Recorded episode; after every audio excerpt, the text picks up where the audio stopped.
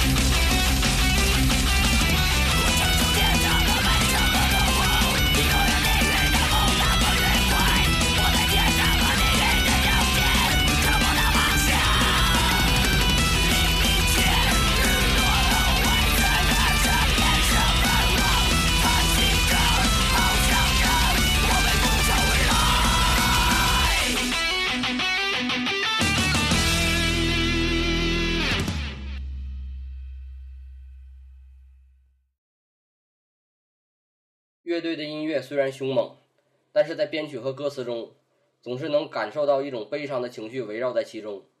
二零一二年，乐队发行了首张专辑《悲伤之旅》，主唱的嗓音听起来不像以前一样中规中矩，而是有点哀嚎的声音在里面。